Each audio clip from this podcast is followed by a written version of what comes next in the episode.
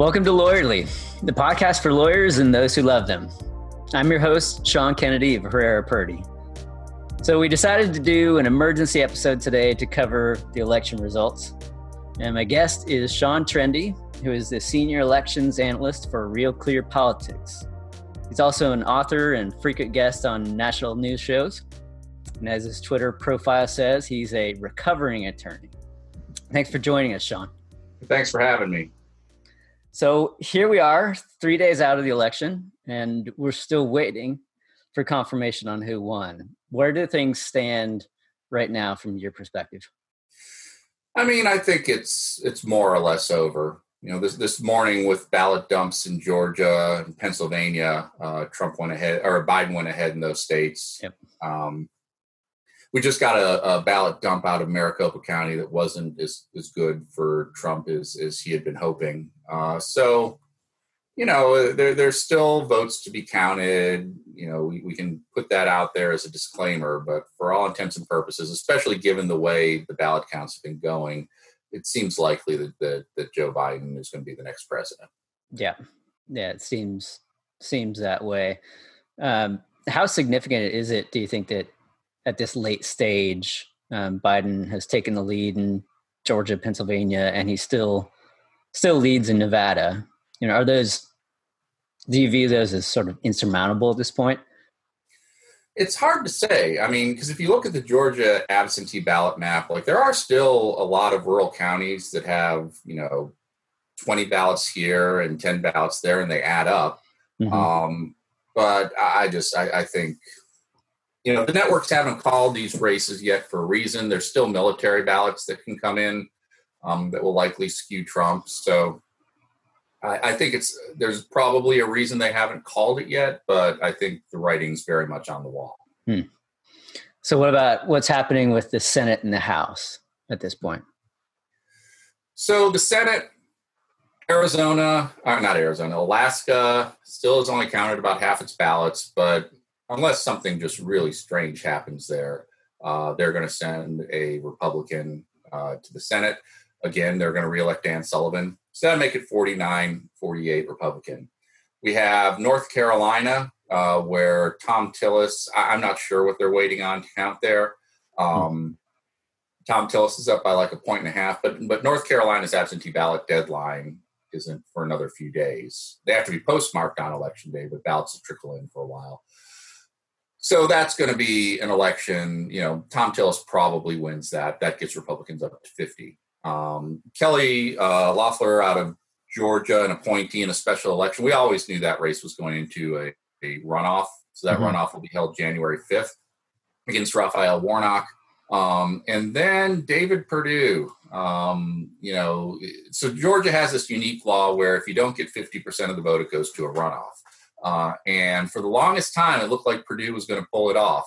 Uh, and then he just fell right below it. He's at like 49.8%. Oh, that's uh, close. so, yeah, he's going to be going to a runoff. And so you're going to have to, the, the, the Senate looks like it's 50 48 Republican right now, but there's probably two runoff elections coming January 5th. So uh, do you think those skew in favor of the Democrats in those seats at this point, or where do they stand? Do you think in a runoff?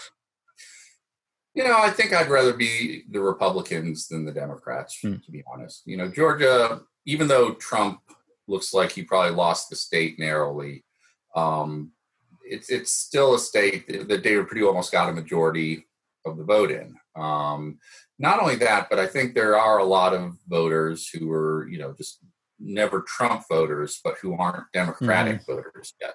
And so, you know, the, the message in the runoff election is not going to be this is your chance to cast multiple ballots against Trump. It's going to be don't give Joe Biden and the Democrats a blank check by letting sure. them control the Senate. Uh, and that's a powerful message. So I'm not saying the Democrats can't win them, uh, but they're going to be, I would rather be the Republicans. And if Trump has already lost, that might affect uh, turnout as well if people aren't turning out to to vote against him.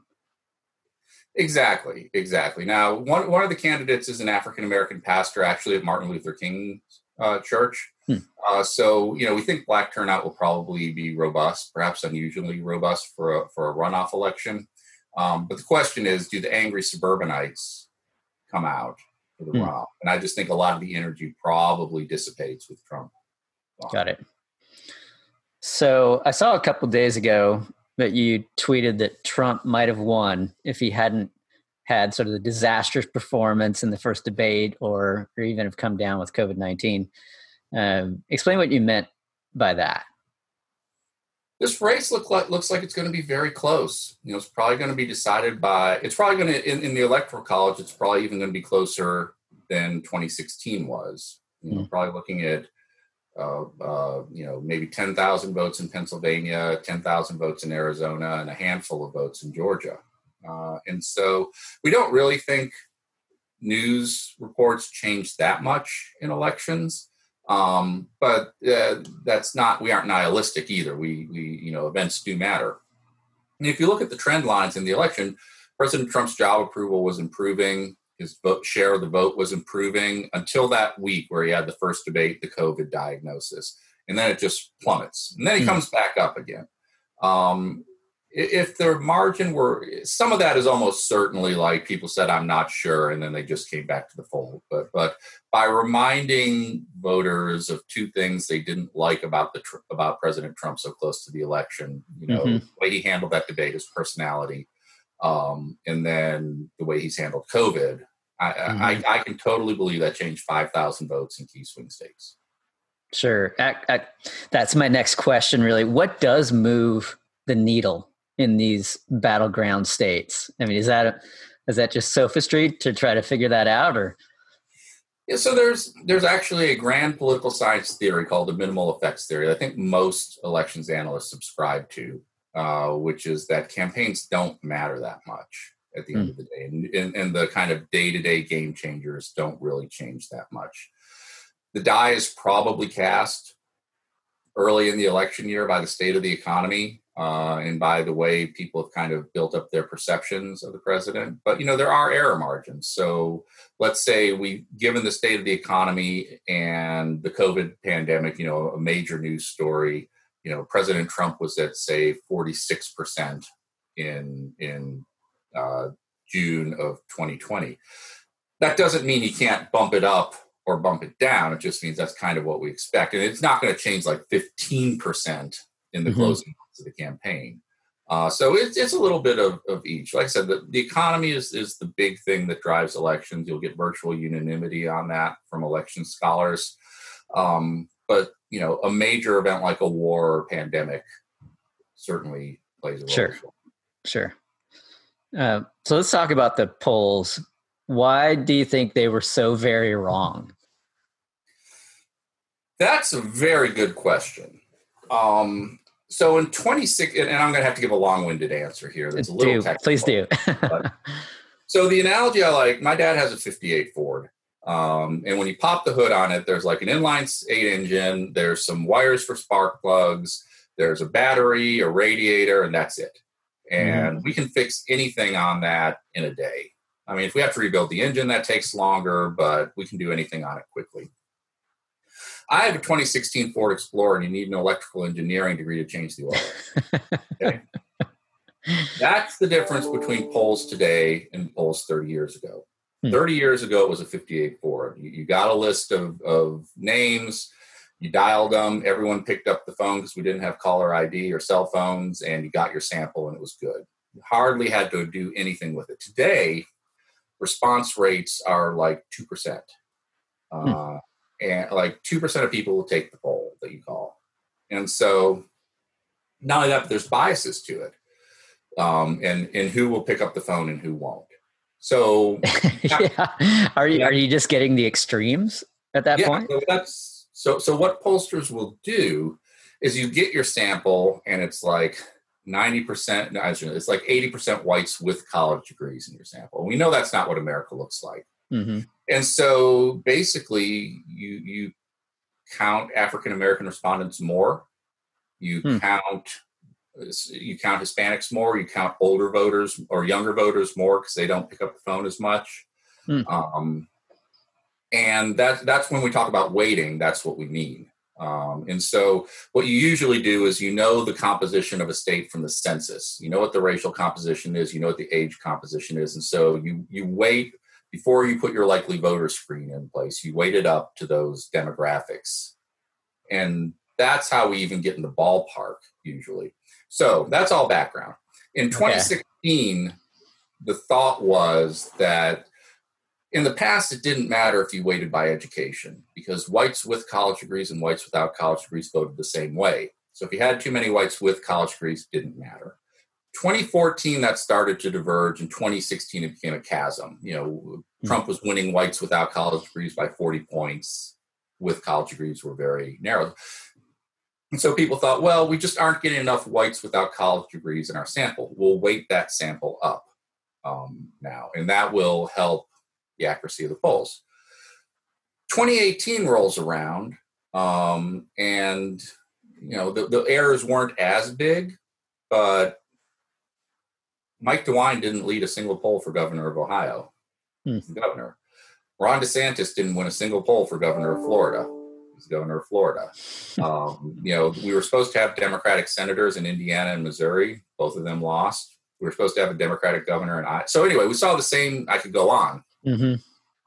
So that made us nervous. And then, of course, in 2020, that breaks open to a chasm. So there's kind of two theories, one of which is less bad than the other. The first theory is that it's not just education, it's place. In other words, if you have a sample where among the whites without college degrees, you're getting too many baristas and college students, you know, mm-hmm. urban whites without college degrees, you're still going to be off. So we also have to weight by place. You know, like what you really need to get up weight are your your farmers and your displaced steel workers and stuff like that. That we can do. The nightmare scenario is that it's actually an attitude. Um, that one of the defining characteristics of Trump voters and increasingly Republican voters is low levels of social trust. They don't think the American institutions work anymore and they don't think they work for them. So if the pollster calls these people and they're like, "Hi, I'm from the New York Times. I'd like to click." Um, not even shy Trumpism where you won't tell the pollster, but just you won't even talk. Yeah, yeah. If all other things being equal, a Trump voter won't talk to a pollster because of an attitude. There's nothing you can do about that because we don't have demographic information on attitudes. Hmm. Um, the census doesn't ask them. And by definition, you can't get at it by polling because the people aren't responding to polls. Um, if that is what the problem is, there's nothing you can do about it. Interesting. I mean, it sounds so. I, I think I would fall into that category of people who still think that polling works like a 58 Ford. Um. But it sounds like those all of the individual decisions that you're making about skewing, you know, weighting the the results are obviously, you know, determinative of the outcome of your polling. Um, yeah, and and some of that is just fairly educated guesswork?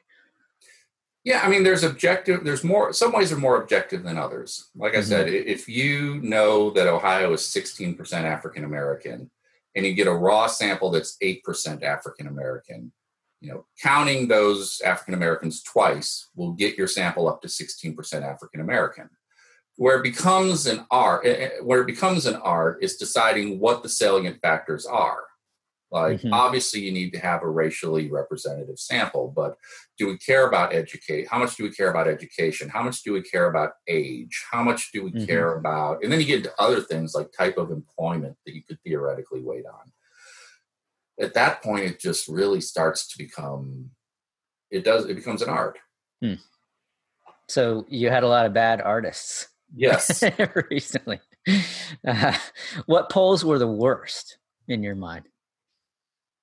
I mean, you have to look at that. Uh, you have to look at that poll out of um, Wisconsin, that ABC WAPO poll that had Biden up 17 points. right. Um, that AB, but then again, ABC WAPO had Trump up two in Florida. It was the best poll in the country in Florida. But in general, the, the, pollsters that we think of as the best pollsters, you know, the, the New York Times, Siena, ABC, WAPO, NBC, Marist, like they can all point to successes here or there, but they were the ones who were the most biased. Mm. Um, So that's not good either. Interesting. So, what's the difference between the polls that we see, the polls we hear about, and the candidates' private polling? It it seems like they always think, at least, they're more in the know than we hear about. The campaigns have nowadays you have virtually unlimited resources, right? They're raising a billion dollars, so mm-hmm. um, they can collect like hundred thousand person samples, you know, because they have the resources to do that degree of polling, um, and that's you know that's a real advantage they have. It, but they still can't get away get around the social desirability bias thing. I, I have no doubt that the campaign polls were at least somewhat skewed as well. Hmm. Um, you know, I had heard rumors of from some of my GOP contacts that the House races were a lot closer than public people were saying. I'd heard rumors from Democrats that no, this is going to be like 15 or 20 seats in their favor, but you know that's mostly spin. So we, we, we the problem is we, we just don't know at the end of the day what the campaigns were really seeing because they don't release that as they go. Sure. Uh, so talk about the difference between the accuracy of the polls and projections and then the way that those polls projections are reported or used yeah, so that's uh, my dad is fond of st- saying uh, you know statistics don't lie but statisticians do um, and that's where things start to get kind of a mess like it's one thing to get a poll that has Donald Trump down 17 points in Pennsylvania, in Wisconsin. It's another thing to look at that and be like, oh my God, Trump's down 17. It's like, no, he's not. you, you, know that. So, um, you know, one thing that we like to do, what, what, we do, and what we're kind of famous for, is we just average the polls. There's actually a mathematical mm. justification for it it's actually it's called the law of large numbers of all things but it says if you take multiple samples over as your as your if, if you take multiple samples from a population your average of those samples will converge on the true population. So there, there's a mathematical justification for it. Um, you know other people like nate silver are a little bit more uh, they do things that are a little more complex. They weight pollsters by their accuracy and they try to fixed for house effects, how far to the left or right they tend to be. I think, you know, we don't do those. I think there's problems with them, and I think they might have been borne out a little bit in this election. But mm-hmm. uh, I mean, they're justifiable. Um, but we, we just, I think we take a more straightforward approach. Did the polling affect the outcome here and the way that the polls were reported and, you know, sort of the, the general consensus that, that Biden's going to win, not not only just win, but he's going to crush Trump. Did um, that really drive some outcomes? I don't. I don't. I'm going to say yes. I'm going to say no. Then yes. I, I don't think it mattered there. The the political science research, way before we came as became as polarized as we are in the age of Trump, suggested that polls really don't change. Like people turn out to vote regardless of what the polls are saying. Where it might have mattered more is in Senate races um, in House races. So the New Mix for for all the talk about um, Lindsey Graham, he's going to win that race by ten points. It was not a close race in the end. No. You know, Jamie Harrison raised over a hundred million dollars uh, for that race. That you know he's going to lose by ten points. Got a ton of coverage in the press. You know, um, so and if he hadn't gotten that coverage and the money, it would probably would have been 15 or 20 points. So, what about the race in Minnesota where Tina Smith won by five points? Right? What if Jason? What if that race had gotten more attention and Jason Lewis had raised 100 million dollars? Hmm. The race in New Mexico is going to be about six points. I mean, I do this for a living. I couldn't tell you off the top of my head who the Republican candidate was there. Okay? I can name all these Democrats who ended up losing by double digits because of the amount of media attention mm-hmm. paid to them. Um, you know, the, the, Kansas race, like the the Kansas, the, the Barbara Bollier is going to lose that Kansas race that I read hundred think pieces about by twice the margin of victory of Democrats in Michigan and Minnesota combined. Um, oh, and wow. so, yeah, like the combined margin of victory for the Democrats in Michigan and Minnesota is going to be about six points, and she's going to lose Kansas by more by about twelve. So that's where you can start to tell a story that maybe it matters. Like that, that these Senate candidates didn't get the attention that they deserved because of the, the, the bias in the polls. Hmm. That's plausible. Hmm. So this is the first time I remember different news outlets having very different approaches to calling states for one or the other candidates. Fox News obviously has taken a much more aggressive approach than, say, CNN. Um, that approach doesn't seem to be driven by politics on the outside, at least. Fox called Arizona for Biden three nights ago, for example, and CNN, as of right now, still hasn't called it. Uh, what drives that difference? So that's something I don't know. I think a lot of people are scared, are are scratching their head about. Hmm. Um, you know, I think networks are being extra careful this time because it's a weird year. Um, you know, we have so many ballots being cast mail in or absentee um, that we don't know if traditional patterns hold. Like, usually you can look at a state and say, okay, this is how absentee ballots have traditionally broken. And so we can kind of project out what's going to happen. This year, we just don't know. Like, we don't know if ballots, uh, you could have a county where absentee ballots were 80% Republican, where this year they'll be 80% Democratic because, you know, we've expanded absentee balloting so much and so many Democrats have been urged to vote absentee, Republicans have been told not to. Hmm. Um, so it just makes projecting so much more difficult. Um, hmm. So I, like I said, I, I don't know, like, I think given how close it looks like Arizona is going to be, Fox probably got a little over its skis and maybe mm-hmm. even a little bit lucky with that early call. Um, but again, it, this this really is a judgment call on how aggressive we want to be on calling races because traditional patterns don't hold. So I haven't haven't looked this up at all, but my my guess is that Fox got better ratings at least relative to what they had in the past. Um, and I mean, I just look at my own reaction to it. I think it's probably human nature that we don't want to be told, just wait, you know, just, yeah. just wait and be patient for three, four, five days, whatever. We want to hear like who won, you know, we want to hear somebody making predictions, even if they turn out to be wrong. Um, so did, did Fox kind of happen into something that's probably the the future, which is you know a more of a ratings driven approach? You know, I, am a, a, frequent guest on Fox, so I will not cast on their decision desk approach. But look, these are businesses at the end of the day. I mean, sure. I, I, think they serve a public good, um, but they're businesses. So that seems like a reasonable theory.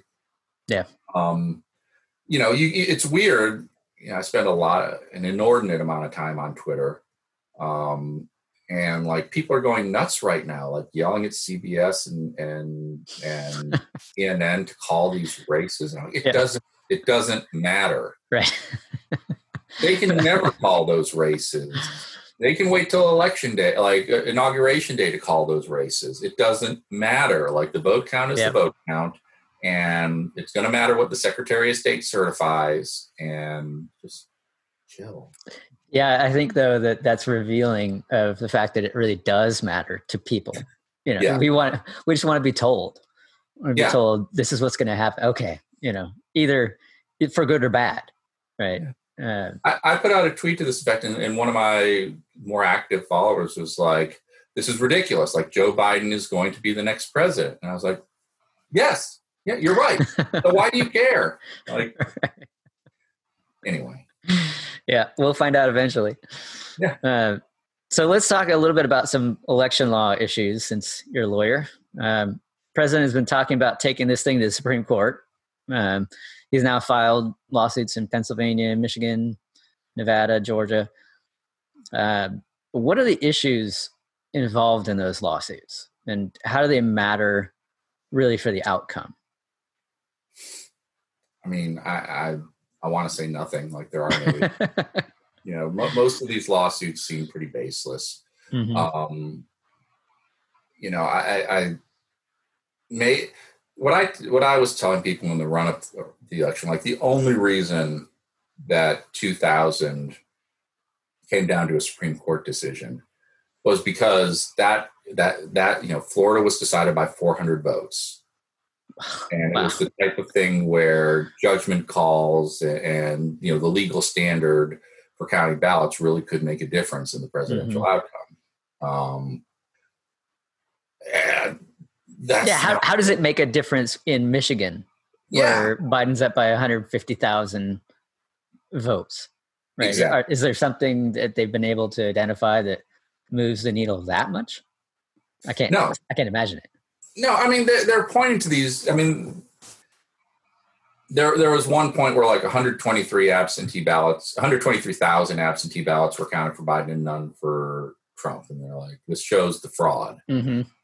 It's like, well, yeah, but what they do is they sort when they pre-process the ballots, they sort them out into Democratic and Republican, and they run through the Democrats, and those are all going to be for Joe Biden. Um, it's not that unusual, but but regardless, like no court's going to look at that and be like, oh, you know, this this is fraud and validate right. the election, right? You know, it, it, so I think what you have to look at is that a lot of this lawsuit, these lawsuits are, are for show. Mm. They're for trying to start a narrative that the election was stolen. They're mm. there to get out policy talking points to GOP voters from the coverage that they're going to generate. Um, and that's it. Like it, it, they're they're PR moves more mm. than they are litigation. And I think that's how they have to be evaluated. That makes sense. So, as an elections analyst, what is this time of year like for you, or this time of four years? I'm just glad it's over. you know, really, it's not over for us until Thanksgiving. Um, you know, uh, starting mm-hmm. in October, September, things get really busy. In October, they're nuts. I think I was telling you before we went on, I, have basically been on TVs and podcasts nonstop since Tuesday. Um, and it's, it's, you know, it's, it's exhausting, uh, but it's also what we, you know, we, it's, it's, it's the reason that you, you can think of like 2021 to 2023 is like the off season where you do mm-hmm. your workouts and get everything up to speed with with some scrimmage games in 2022 uh, and then this is our super bowl like this this is the playoffs this is what mm-hmm. we do it for so it's exhausting uh, you're glad when it's over but you know it's it's the payoff for all the work you've done sure previous have you been sleeping at all no no. last night I, cra- I I so tuesday i was up almost all the night and Wednesday, I was going to try to get some sleep, and then I got a call at nine o'clock um, from a, a, major show I, I, couldn't turn down, and so they wanted me to do a one fifteen in the morning hit. Oof. I stayed up till you know I was up till two. Uh, last night I just crashed. Like I was out by eleven thirty. hopefully this weekend my kids will decide to sleep in, and then I can sleep in. There you go. you go on a big vacation in December or something? Normally, yes. You know, in this COVID world yeah. that we're living in, True. Probably be put, probably put off to next summer. True. A uh, staycation. How about that? Yeah. There's, I mean, you know, I my uh my to do list around the house is, you know, it's like Santa's not. roll that like goes across the room. So there, there's plenty for me to do in a staycation. Yeah. Well, congratulations for getting through it. Oh, thanks. Thanks. So, what can we expect from you in the future? Any upcoming books or projects or anything? Well, I'm actually uh, part of, you know, I haven't written a book in a decade um, hmm. going on. And part of that is because I actually went back to grad school in 2016. I'll be getting my PhD hopefully in 2021. Mm. Uh, so you'll have to start calling me Doctor Trende. There you go. Um, and uh, and after that, hopefully, I'll uh, I'll be writing some books. You know, I want, it was it was. I found you know with the rise of Nate Silver and some of the political scientists who are writing on elections now, I didn't have the mathematical background I needed, so I I, I, I got all the stats that I could ever want um, so hopefully now I can I can focus more on applying that knowledge in my writing. Interesting. So you, you went back and got the chops on the uh, on the hard statistics and things. Yeah, that's that was the that was the strategy. My my wife has the patience of a saint. Yeah. uh, well, Sean, it's been a pleasure to have you on the show. Thank you so much for taking time out to join us. No, thanks. Thanks for having me. Happy to do it, and uh, you know, good to catch up after all these years. Absolutely.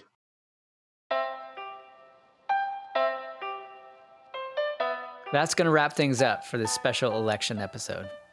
Thanks to Sean Trende for joining us on the Lawyerly podcast. As always, if you like what you hear, please subscribe to Lawyerly and give us a five star rating wherever you get your podcasts. Production services for today's episode are by Four Hours of Sleep, and the music for the show is by Rhythmic Revival. Until next time, I'm your host, Sean Kennedy of Herrera Purdy.